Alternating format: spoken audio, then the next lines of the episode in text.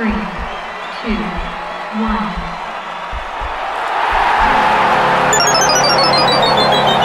Game over.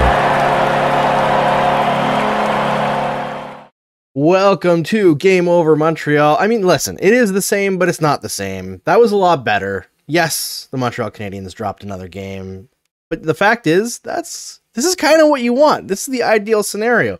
They played well, but couldn't get it done. I'm gonna bring in my guest today, Laurie Bennett. How's it going, Laurie? Going good? All, all is well? Yeah, I mean, this is a bit of a refresh. I mean, here, I I feel like we're gonna talk about it later in the show, but the whole Dom Ducharme thing, I I think people have taken the license to like go in on him a little bit too far, but we'll get to that. Let's let's talk about the game first because this is the first game of the Marty St. Louis era, and obviously one of them got called back, but Cole Caufield scoring twice. The first time, maybe a coincidence. The second time, I don't know if I think it's a coincidence anymore. What about you? Totally different player tonight. Just a totally different player. It, the way he scored, uh, you know, went backhand top shelf on that first goal, sniped the second. Yeah, it was called back in the offside, but total like just just shooting with a totally different confidence. Uh, a couple of beautiful passes, one to uh, to Foley, one to Suzuki that they couldn't finish. But uh, we haven't seen him play like that this season. Frankly, we haven't seen him play like that since the playoffs. Um, so whatever whatever happens, I don't know what happened overnight, but whatever happens certainly uh, is having a, an effect for Caufield. Yeah, and I, I kind of speculated as soon as I woke up and saw the news yesterday that Cole Caufield was probably not going to spend the whole time on the fourth line under Marty No. St. Louis. And I think there's there's conversations to be had about how his development was handled this year, uh, both by the Canadians organization as a whole and Ducharme. But I think that it's very fair to say that sticking him on the fourth line, even while he was struggling, was just not a recipe for success.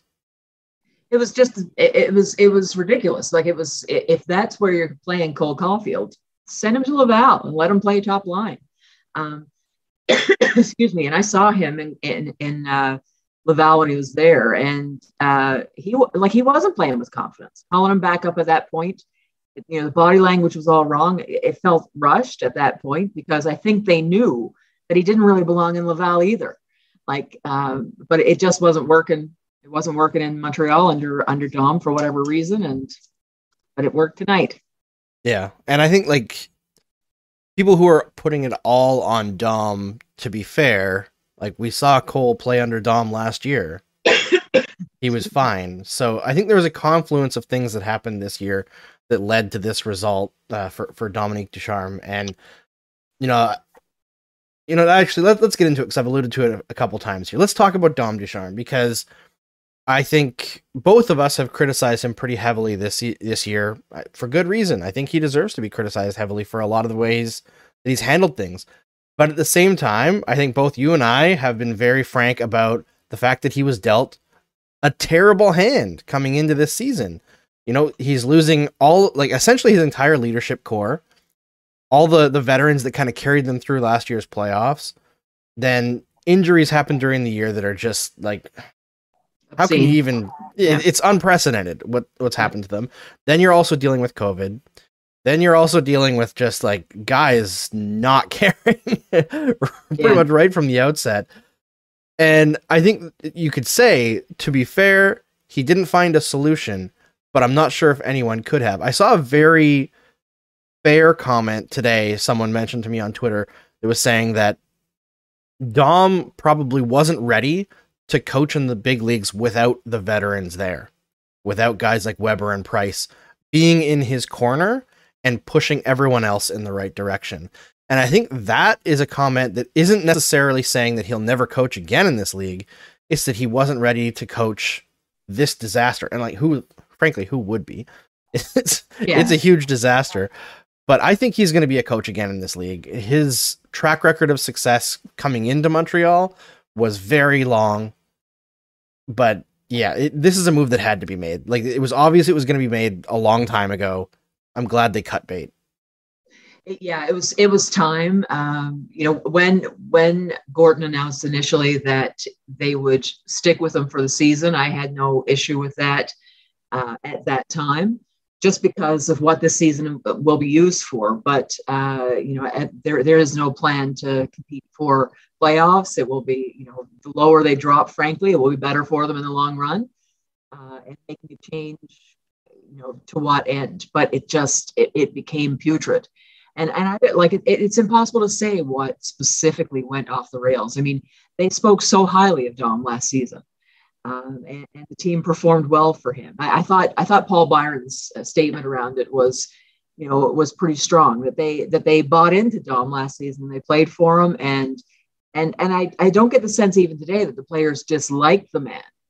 Um, Yeah. But but you know something went off the rails pretty early for the Habs this season. And I mean, you could say yes, you know, like how about losing Shea Weber? How about Carey Price checking into a player assistance program? What you know? How about Joel Edmundson being injured? How about Phil Danault being in Los Angeles? Yeah, all those things are true. But for me, there was, you know, maybe, and maybe it was just they didn't believe that they could do it. Like that, that all the players that were so significant to them in the run, that the guys looked around the dressing room in that first day of camp and went, "Holy crap, we're screwed." And it, it's like they didn't from camp. It didn't. Uh, it, it felt like from camp onward it- that there was at no point where it looked like they were confidently taken on the season in any way. And uh, and Dom paid the price for it. I mean, in some ways, he's his worst enemy for sure. He- you know, he, he, it, some of his calls are bizarre at that, but uh, but the hand wasn't a good one. Yeah, yeah. It, it's like it's not one thing, and I think that Yeah. it's it's very human to find one thing that's gone wrong and say like it's this, you know. But so many things have gone wrong for the Canadians this season. I think that you look at this kind of disaster of season, and the fact that they're on pace for I think like 14 wins over and like less than that in regulation, right? Because Yeah. they've got one in the shootout, so it's it's bad Yeah, you can't get to that point without a multitude of factors going against you.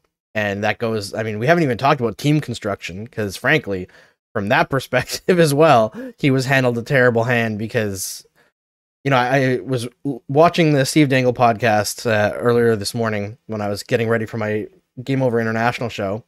And they'd mentioned that uh, they'd read something that like you can judge a general manager by how they how their team performs when they leave like what they've left Mm. off with. Pretty harsh situation to look at Marc Yeah. Bergevin in. Like yeah. Hard to imagine that uh, this was the plan. it's impossible to imagine this was a plan. And, and when you think about it, I mean, certainly, certainly when Kent Hughes took over, he inherited a, a better cupboard than than uh, Bergevin did. Perhaps I'm not sure that he inherited a better product in the ice than Ber- Bergevin did. Uh, but in terms of what he had coming up through the system, in terms of cupboard, a cupboard, I think I think you know they're in better shape than when Bergevin came. But when you think about it, they were in desperate need of a center when he arrived and a desperate need in desperate need of a center when they left. They were too dependent on Carey Price when he arrived, and when you know he's gone and Carey Price is out, and they're done. Um, you know, there's there, there are some pieces uh, certainly, but uh, and, and I don't think that Bergevin inherited the amount of financial impossibility that he left behind. Certainly, so it's. Um, it's you know the season is uh, you know he's gone and, it's kind of it's kind of like he's uh, evaporated but this season wears the fingerprints of Marc Bergevin all over it. Uh, and and and you know Dom paid the price for it. And he's not blameless in it either but certainly he didn't you know a, a lot of the issues that sit with this team aren't what what weren't his to fix. And Yeah. um, I mean, to a lesser extent, it's almost the same situation. Not the same situation, but similar decision making as when Claude Julien was fired, right? Like that wasn't really on him either. That was just No. a change needed to be made, and that was the Yeah. the easy change to make and the obvious change to make. Obviously, I think Claude Julien is a much better coach than Dom Ducharme at this point in time. I think he's one of the best even strength coaches in the league to this day. And the special teams were just terrible under him. And you know, Carey Price was dealing with his issues unbeknownst to us at the time, that led Yeah. to him being very underwhelming for three years in a row, essentially. So there, there's lots that happens in the league that a, a coach is not necessarily at fault, but they're not part of the solution either. And I think that's where Ducharme finds himself. And I hope that we don't see as much sniping. Like I don't know if you saw EJ Hradek from NHL.com Yeah, that was brutal. a phony and a fraud, and it's like, uh, man, That's brutal. Like that's uh, a- and you know, based on what would you say that? Like there's that's the thing. yeah, it's and- that's I feel like Ducharme was also a victim of his entire coaching career in Montreal being stuck in COVID protocols, right? So like every other coach, media gets to know them Yeah. on a personal level. You talk to people in media about Claude Julien, they like wax poetic about how he's such a great guy. You know, like I've talked to Brian Wilde about a time that uh, Claude helped him like boost his car one time when he was coaching Boston, and you you hear all this kinds of stuff. With Dom, we never got to know him on a personal Yeah. level, not really.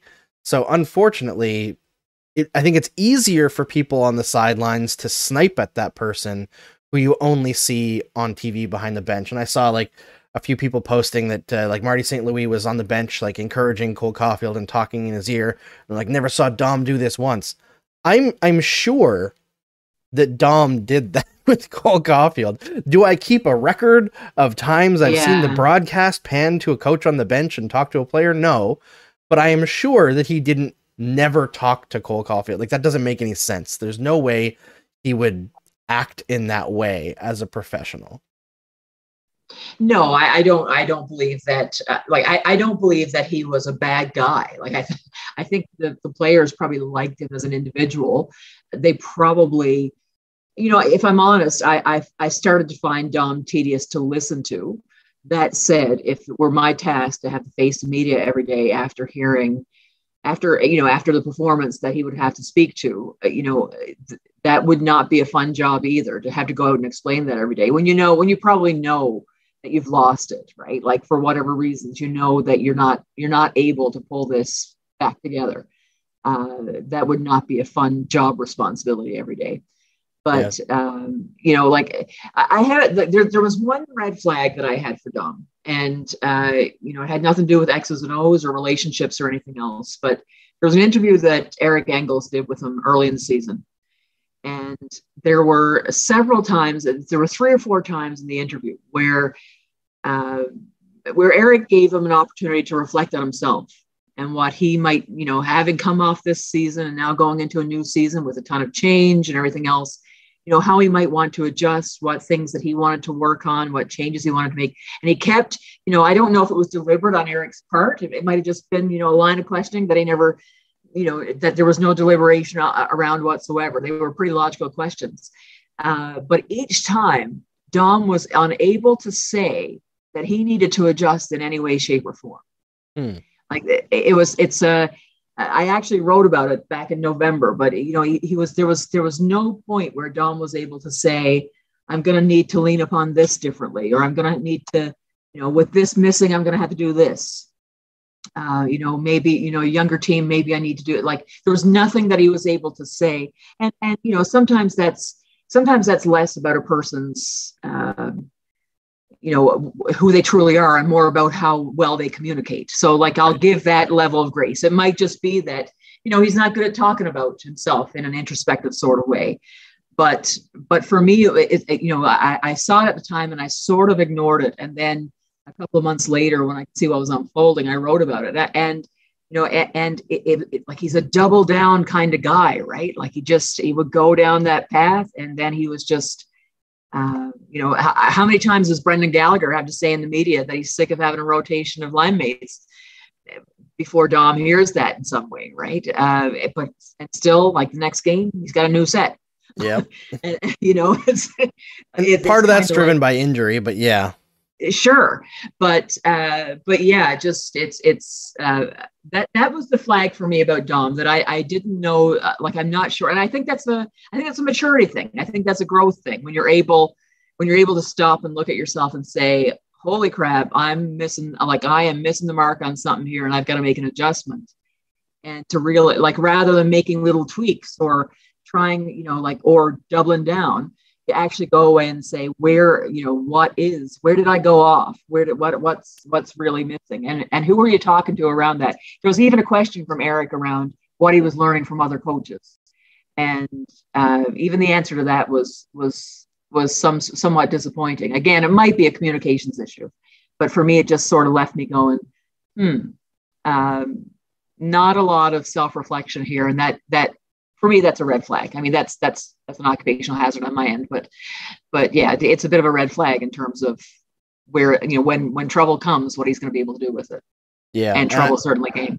I wonder how much of that is, you know, mark Bergevin had the very same attitude, right? He was not very self reflective and not willing yeah. at all at any point to admit a bad decision or yeah. a mistake. Everything was, I know more than you. And Dom doesn't didn't have that kind of aggressiveness to him when he was questioned, I found. Yeah. But no. definitely a lack of communication in terms of transparency of decision making all that kind of stuff. And I think I think that's what frustrated me about the whole situation with Ducharme was once the season was very obviously lost, I expected as a young coach who was under a new GM trying to show that he deserved to be coach next year that there would be a plan in place to essentially show like moving towards next year what are we going to try to take positive out of this season are we going to yeah. put, you know, Caufield with Suzuki and Toffoli and say, listen, guys, if you struggle to find chemistry at first, that's fine. Go out there and make mistakes, create some offense, find what makes you special because you're all going to be here next year. Or, you know, Suzuki, Caufield, and Lehkonen, or Suzuki, yeah. Toffoli, and Lehkonen. Like any combination that makes sense of players that are going to stick around, find that and put it out there. But instead, it was constantly like balancing lines to, to yeah. be competitive. And it's like, but guys, you're you're not competitive. It doesn't matter if you have balanced lines when you're giving up seven goals a game. Like, yeah, the balanced line, the balanced line, the 200 foot game, the you know defense first, the building out from the net. Uh, we've had a decade of that, perhaps more. You know that that you know more really when you think about Martin before, but like there yeah i mean like that sort of it's that we've talked about it for years in montreal right the playing not to lose the playing that you can't have you can't have one line that might be weaker. You've got to have you know and what actually happens is you dilute every line. And we've watched that unfold for years in montreal and i think we're going to see a shift. I suspect that there's going to be a significant shift around that. Yeah i think so too. I think there's going to be a very clear change in philosophy, both in like player acquisition, style of yeah. play, uh, who gets rewarded for what essentially, or who gets demoted for what. I think there's going to be a lot of changes that are very easy to see, even if they aren't necessarily communicated under this new management and under this new coaching staff. And, you know, frankly, the whole Martin St. Louis thing, let's move into that. Uh, it's out of left field. There, there's no way to to sugarcoat yeah. it, right? He has very little coaching experience. He's coached, I think, yeah. AAA, uh, under 13s. So this is very much a Kent Hughes saying this guy's going to be the next Rod Brind'Amour because as much as he's signed on for the next two months to finish out the season, I I don't think Mar- like that. no Martin St. Louis didn't come to Mont- to the Montreal Canadiens to coach for two months. This is a yeah. play to be the next Rod Brind'Amour, who people forget had zero coaching experience when he came into Carolina and immediately was quite effective and has gotten better every season. Yeah. So there's they're trying to build something here. They think Martin St. Louis has the temperament, the experience, and the intelligence to get this done and build uh, towards the future. I will give them the benefit of the doubt, although I will say the Vinny Lecavalier rumors are interesting but I am a little bit hesitant about the idea of Hughes coming in and bringing in a bunch of guys that he knows as his first move. Because it's the same thing that Marc Bergevin yeah, did. It is. He came in yeah. and hired all his buddies. And not saying that they're necessarily yes men, because frankly, I mean, if you're going to bring in a bunch of former players, a bunch of like high end offensive former players is more interesting than a bunch of grinders. which is For sure. which is what Bergevin brought in. So there's that that shift anyway. But I would like to see some very clear diversity of thought being hired in the organization. Now I've heard through the grapevine that there is going to be an assistant GM named relatively soon. So and it's I heard it was not LeCavalier. Okay. LeCavalier is still in talks for something Yeah. similar to what Scott Niedermayer is doing in Anaheim, according to I think Pierre LeBrun said it today on the broadcast. Yeah. Yeah.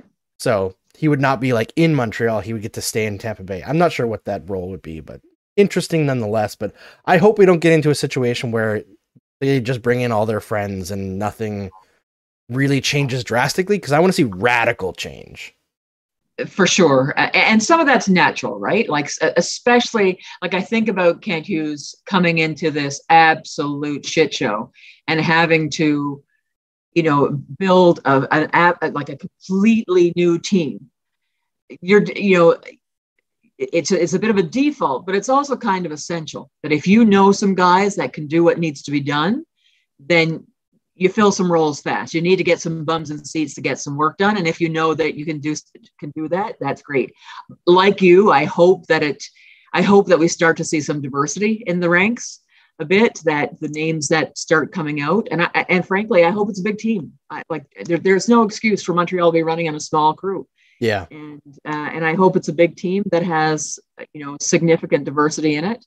Um, I, I th- my my own suspicion and and it might be wishful thinking, but my own suspicion is that right now he's hiring guys that he knows can fill specific roles because he needs to fill some positions fast.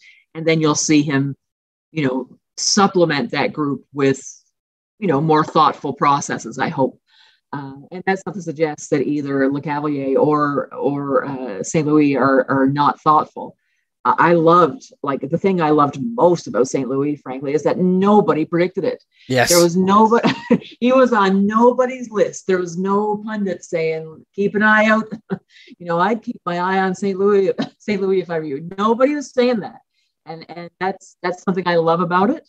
Uh, you know, I love that he was a skilled player. When was the last time we had a skilled player in Montreal? Uh, you know, a skilled player coaching in Montreal. And I, you know, then, then the, you know, the, the comebacks to that, or, you know, a skilled player doesn't necessarily trans- translate into a, uh, a good coach. No, it doesn't. But we don't have a ton of examples either of skilled players who ended up being shitty coaches. right. We have Gretzky, right? Like, I mean, who else? That's the one that really- always gets brought up. Yeah. right. So, you know, and, and it's not like St. Louis is a, it was a co it was a, a, a skilled player who was coddled and you know didn't have to work for anything and was you know showed up with a you know with the, number one draft pick for three years before he was drafted and was gonna you know uh, uh, you know had the sun shining out of him his whole whole career. He worked to get where he was going, and he you know he was a skilled player, yes, but he he wasn't. Uh, there was no privilege attached to that. You know, he, Yeah. he didn't get there out of privilege, and so uh, like I, I like that piece of it, and I I love that I love that both him and Hughes are talking about an offensive minded team. Yeah, hello. Can we can we start to think about putting the puck in somebody else's net instead of just keeping it at ours? Um, it's yeah, it's it- you know those are the things I like about it. I mean, obviously there's all the flags that you talked about. Like, yeah, it's a bit it's a it's a significant leap to go to go from what he was doing to what he's doing now. Um, but you know, we've seen some guys take take steps that were nowhere near as significant in the leap and not do so well. So um, so we'll see. We'll see how it goes. Yeah, and speaking of St. Louis' impact, I mean, there was a quote posted in the stream chat here, here earlier from Josh Anderson saying that the last game he was embarrassed, and tonight it seemed like everybody was engaged, and they were. I mean, it's. I feel bad saying it because it's like bullying at this point, but if the Canadians had NHL goaltending tonight, Oh, I think yeah. they might have won that game. I think they might have won that game. They I they did, they they, they did win great. that game. They, Yeah. There were there were four goals allowed that should not have gone in the net. Like Yep. you know, three there were three goals for sure that should have never gone in. And um, and even if it was Montembeault in the net, I think wouldn't have gone in. Uh, Primeau, like it, it's I, I for me, it's not bullying. It's it's sympathy. Like this is this is ex- exploitation at this point. Send him down. He's not. This is not his time to be there. it, Montreal is not the place right now to be throwing a kid to the wolves every night. yeah, it, uh, it doesn't make sense. He's, it he's doesn't. It's they've got to figure out something there, whether it's finding a goaltender on waivers Yeah. or making a small trade. Just it doesn't have to be a great goaltender. It just has to be somebody who can play in the NHL and not have their confidence blown out the door. Because I, I Yeah. just feel bad for Primeau right now. It's very hard to watch. Uh, he's still a kid, you know, 22 Yeah. years old. I know, but it's heartbreaking. It is. Uh, like seriously, I would rather they go find that uh, Zamboni driver guy and give him a contract for the rest of the season and fire him in the net once in a while and let let him get blown out because that's there's no future for him in the NHL. But what's happening for Primeau right now is is nasty. It And, is. Uh, you know, I, I- you know, I think, uh, you know, in in fairness, they've been busy, right? they've had a bit on the go, uh, you know, so it's it's it's it's hard to criticize them for not having done so. And and I, you know, like they've got 48 contracts in the books, and they've got you know cap issues, and they're trying to work through actual trades to improve the team for the long term. I'm sure, but find somebody, heck, like you know cross the border over to Ottawa and see if you can hire one of those truck drivers that got nothing to do and, and throw it throw them in the net for the love of God. Reduce, Oh man. you know, it's it's it's it's it's sad to watch. You know. It is. And I, I got there's a stream comment here asking if uh, Montembeault is injured and that's why Primeau is starting. Yes, uh, Montembeault they've been very clear does have a nagging injury. Uh, that's why they've been hesitant to put him in there. And you know, somebody was asking Yeah. if maybe that's why he had some rough games before. I mean, I think it could be, but also I don't think he's that good. You know, like he had a good No. stretch there, but he's not a like Giant NHL starter quality. He might end up being a backup starter, like a backup quality guy, but at this point, I think he's very up and down and has been all season. The Canadians haven't done him any favors, but he also has not been great.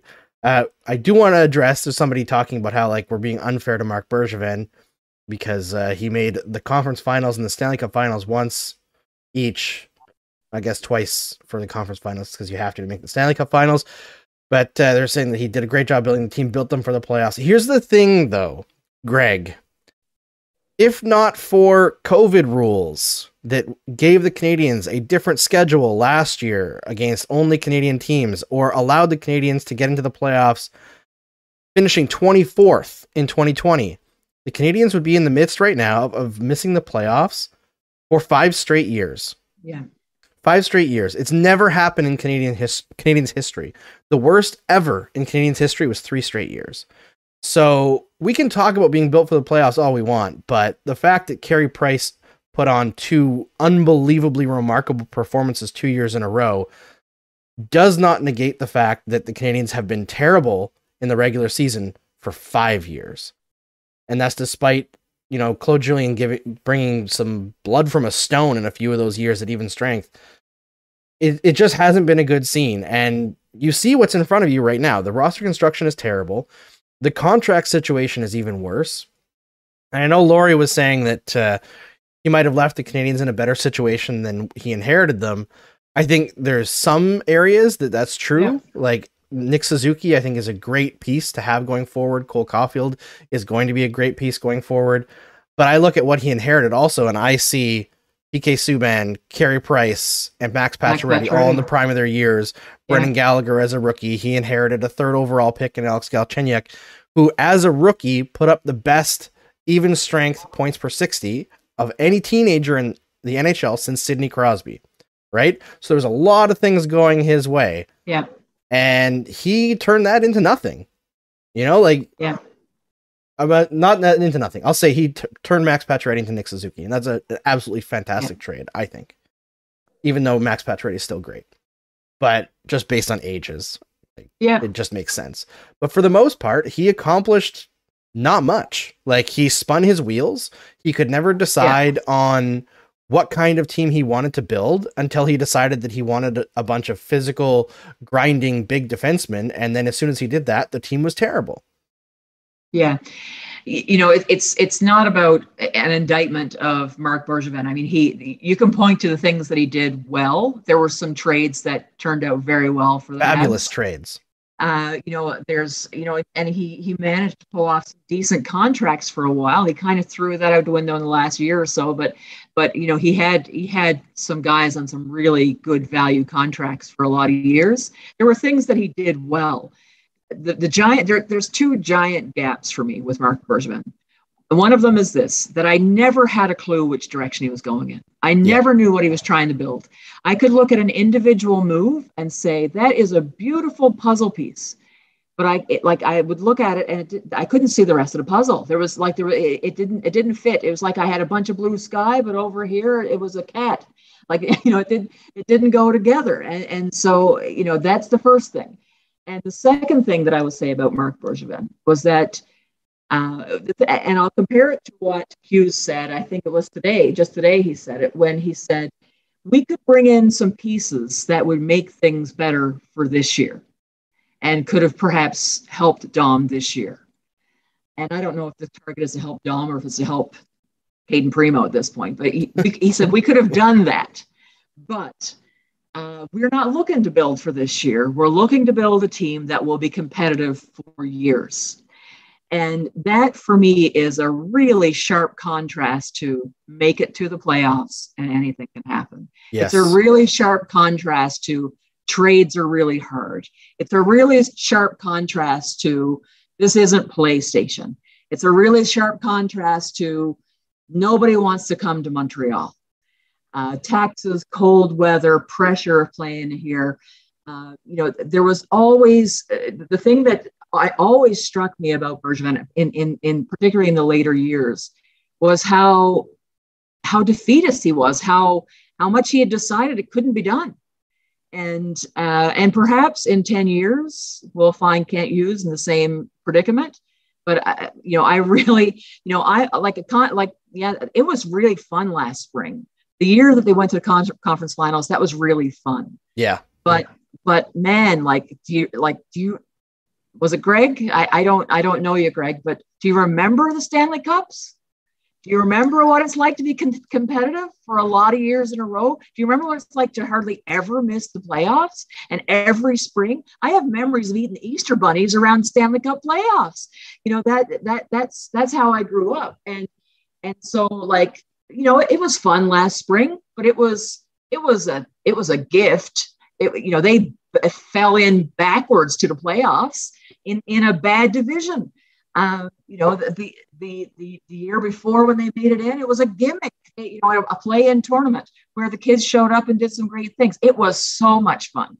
But did anybody really believe that that team was going to become a, a regular contender? I, I don't think so. No. I mean, did Um, anybody really and- believe they were going to beat the Lightning last year? No I mean, maybe in the back of your head, you think maybe You- you Price hope. can pull it out, right? yeah But I don't know. yeah i mean in all honesty you know it was it, it, it was toronto was a little bit shocking you know just because and yet not because of toronto, Toronto. and its situation in the playoffs They're the Maple Uh, Leafs. and then you know and then winnipeg was like holy crap but after they beat winnipeg i thought they can do vegas because i saw the, the team similarities there but you know it was always going to be a dream to be to be tampa and it was a ton of fun uh, but but i you know like a ton of fun once every few years on a you know a, a series of events that come together in a perfect storm I'd, I- I'm really hoping that they choose to build a team that has us talking playoffs every year. Yeah.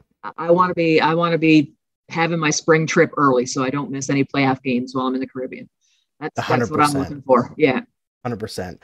And you know, there's a quote that has been posted several times in the stream chat now.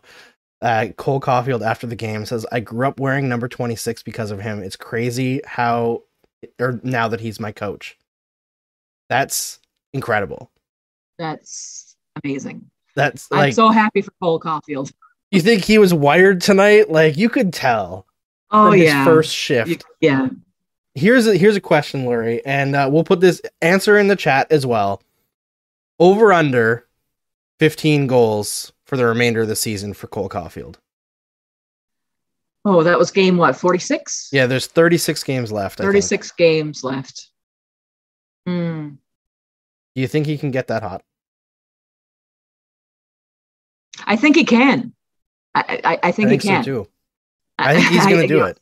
I, I think I think it's really. I actually had the thought tonight. Oh God, like it's his rookie season. It's too bad that he didn't get this opportunity earlier.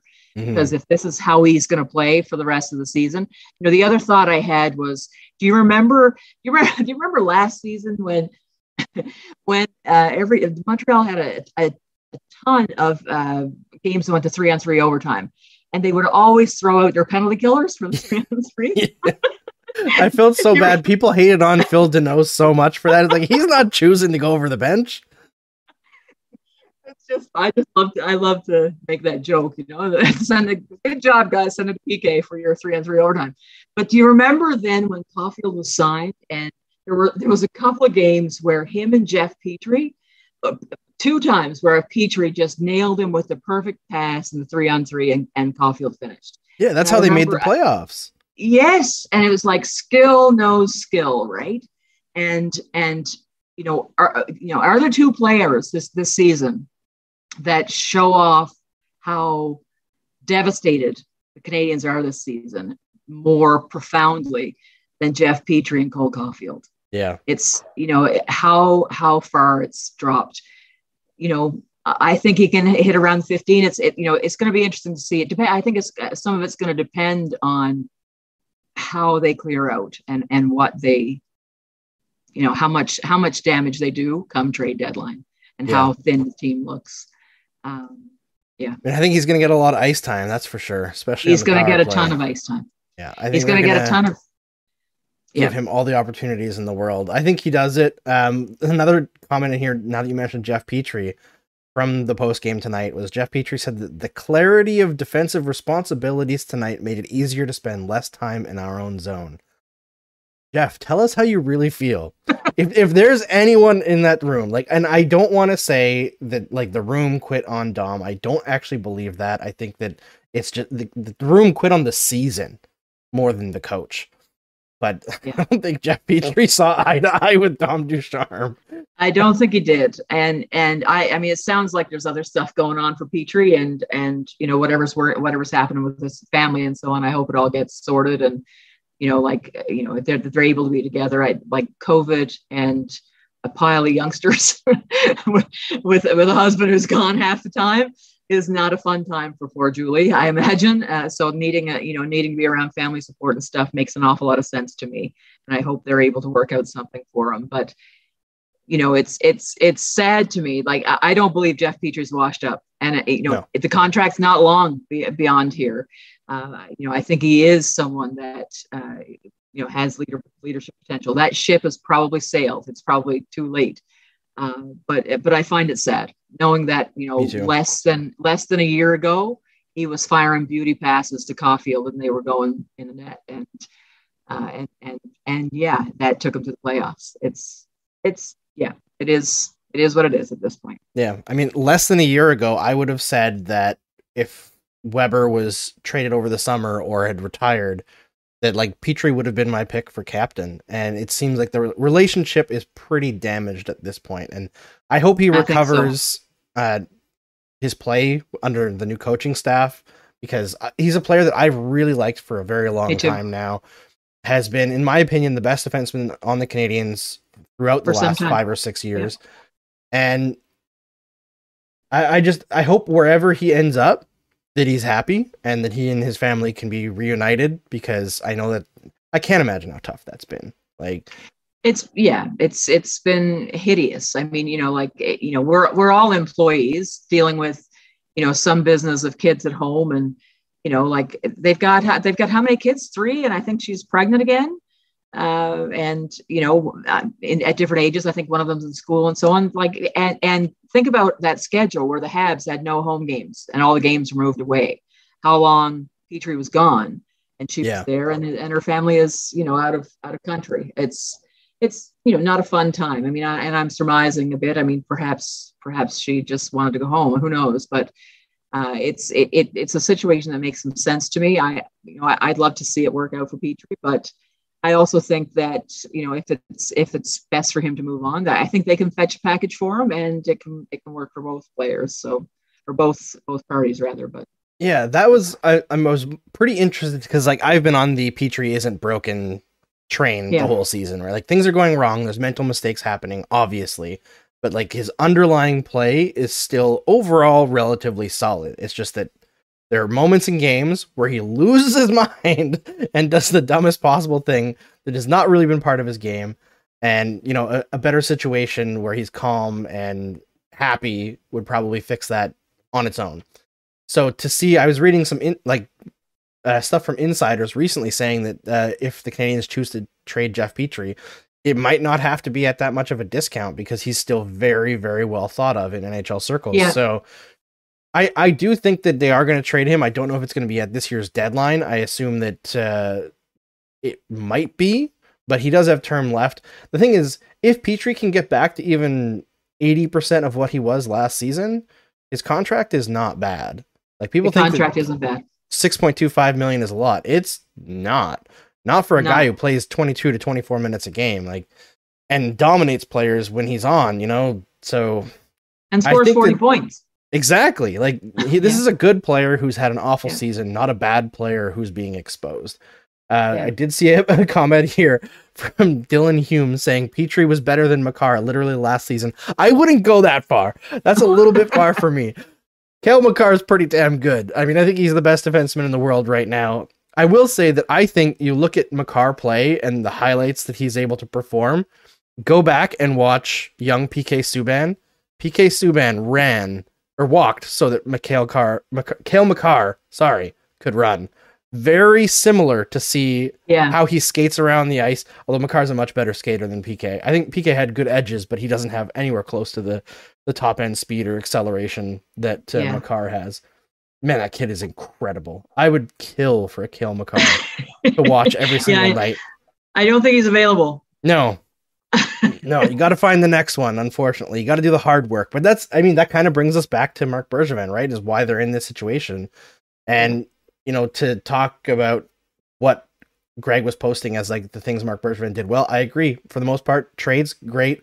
Uh, the last couple years did better in free agency, despite the fact that he was very defeatist about it. The Tyler Toffoli contract is honestly one of the Beautiful. best in the entire league. Uh, One of the reasons why I don't want to trade him.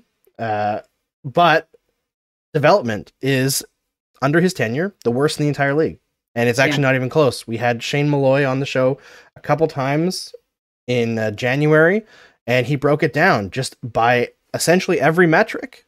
The Canadians drafted somewhat okay and developed exceptionally poorly. No team has developed worse than the Montreal Canadiens over Marc Bergevin's tenure. And you know, frankly, it's easy to say hindsight is 2020 now, but that trade for Dvorak, I think they can still get value for him. I don't think he's part of like the rebuild, but I think they probably just should have kept that pick.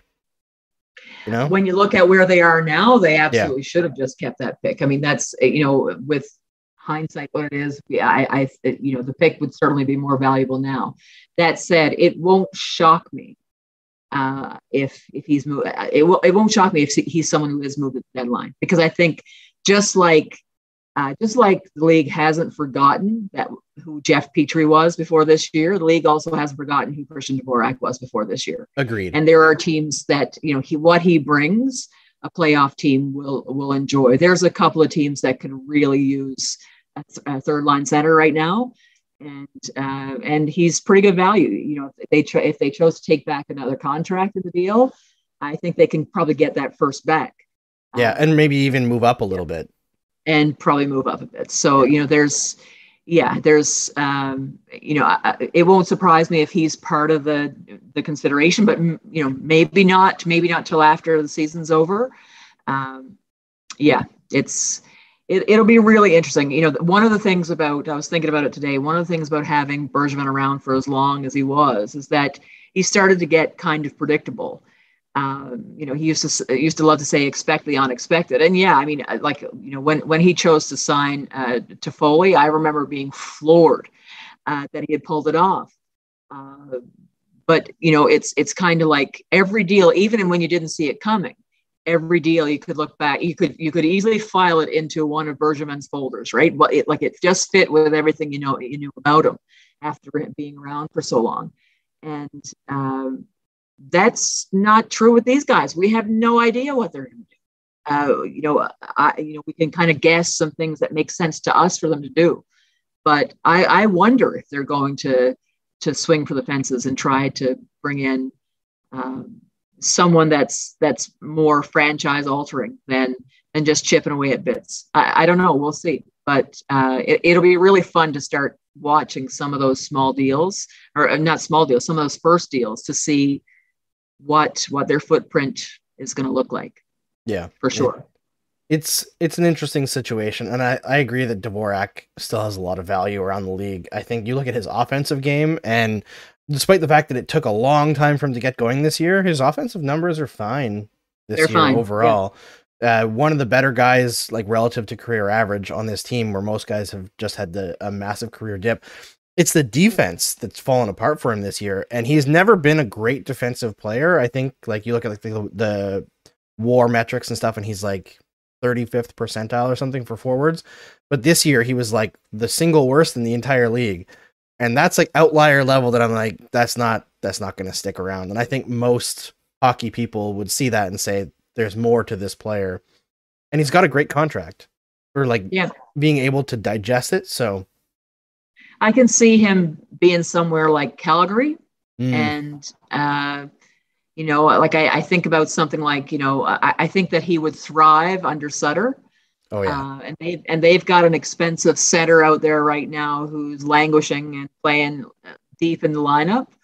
Uh, if the Habs were were prepared to send Dvorak their way and take back that big ugly contract, uh, I wonder what else they they might be able to to take in that sort of deal.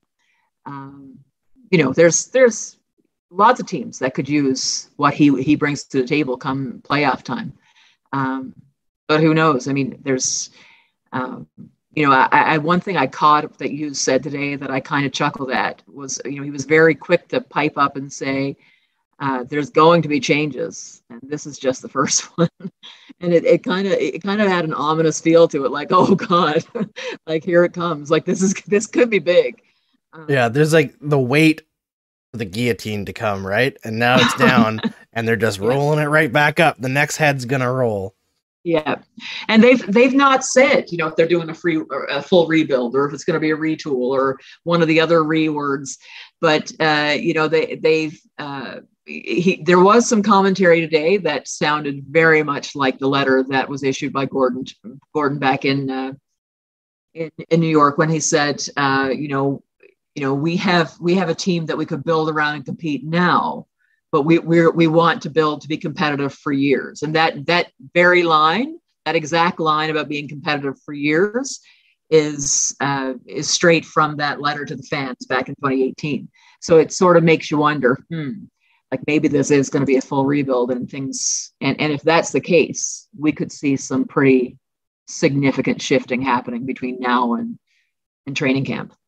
Yeah i think a lot of what happens between now and training camp is going to depend on how certain players play the rest of the season out right? Like, who wants to be here you got to show it I, I wrote that for the Montreal Gazette essentially a couple weeks ago. It was like the the players who want to wear that crest, we already know who they are, right?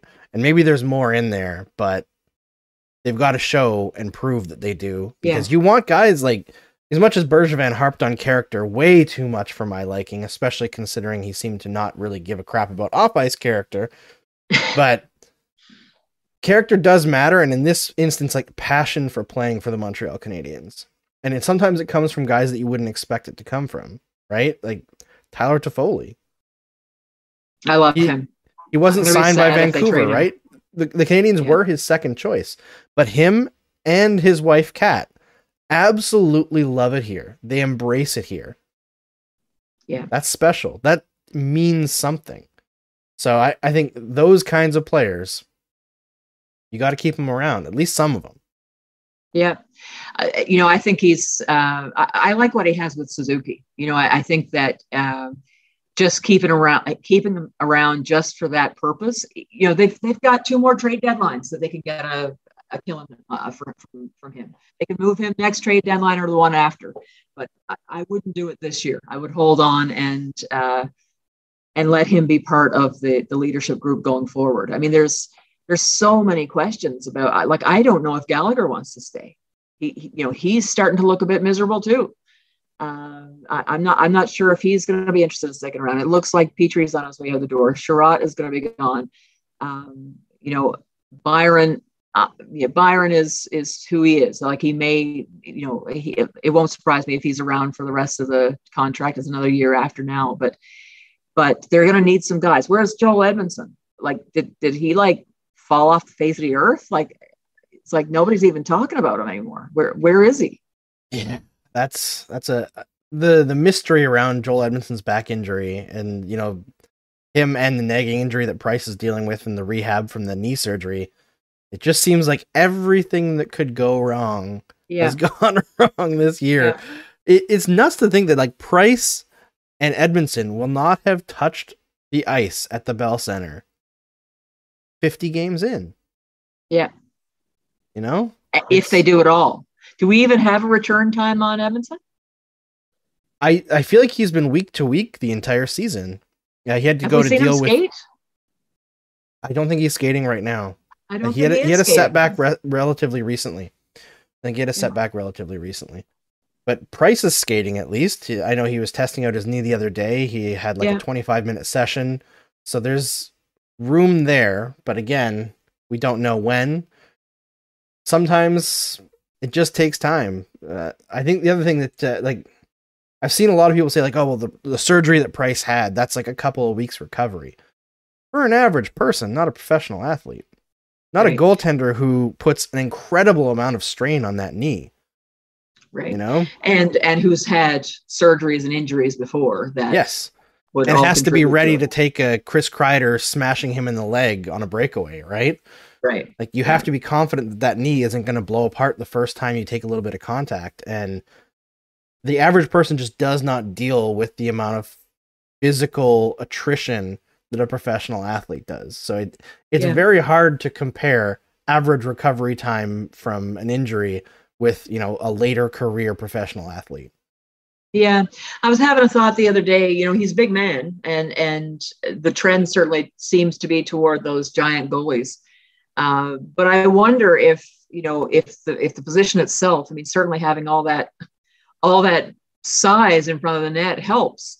But I you know I wonder with all of the the the knee dropping and the the twisting and so on, the shifting from side to side and and the the pressure and like you said, people falling on you and all that jazz. I wonder if if a smaller body would handle it better in some ways. Like they, you Yeah, I don't know. That, you know, I, I don't know how that works, but um, yeah, I, you know, and it was it was kind of tragic Listen to him when he was when he did his his press conference, and you kind of got the sense that he wasn't sure he was ever coming back. Like you know, he he, he really wants to, but it, you know, you can see the doubt in his own mind, and Yeah, there's Yeah. He- there's an admission that it's possible that it doesn't work, right? Yeah. And hopefully the fact that he's been skating pretty uh significantly here consistently means that things are going well this time and he's not suffered a setback. And maybe he won't Yeah. suffer a setback this time and he'll be back but we just don't know as of yet. All right uh, i think that's all we need to talk about tonight. I feel like we've covered everything. I think everyone's excited to see what martin st louis can get out of cole caufield. I think the stream chat was also pretty significantly on the over for 15 goals so Oh yeah. yeah. So good. we'll we'll see. Uh, Maybe we should place some bets on that. Maybe it'll be like a game over specialty bet. There Caufield, 15 go. goals the rest of the year. But uh, before we before we go, uh, Lori, tell everybody where they can find your stuff. You can find everything connected to my Twitter account, Lori 10 Abs, and uh, some significant stuff posted at Habatter, uh, WordPress.com. And uh, I also write for Wreckhouse Press. Um, dot com. I had to think about that for a minute. So, but all of it's attached to Twitter. You can find it all there. Awesome. Thank you so much for joining us. And thanks everyone for watching the stream. As always in this season, if you're still watching this show in this season, We really appreciate it. it means a lot. Uh, shout out to Dodger Toffoli, the Toffoli dog. Everyone keeps on saying the dog is the best content from the Montreal Canadiens this season. I mean, that's probably true. Dodger Toffoli, the MVP. All right, everyone, we will see you again. I won't see you for a bit because uh, Julian McKenzie is going to host both of the afternoon games this weekend. And because I'm going to take the weekend off after covering the Olympics all week. And also, I'll, I mean, I'll see you all again for Game Over International in less than eight hours at 6 a.m. Eastern Standard Time today. And then uh, again on Monday.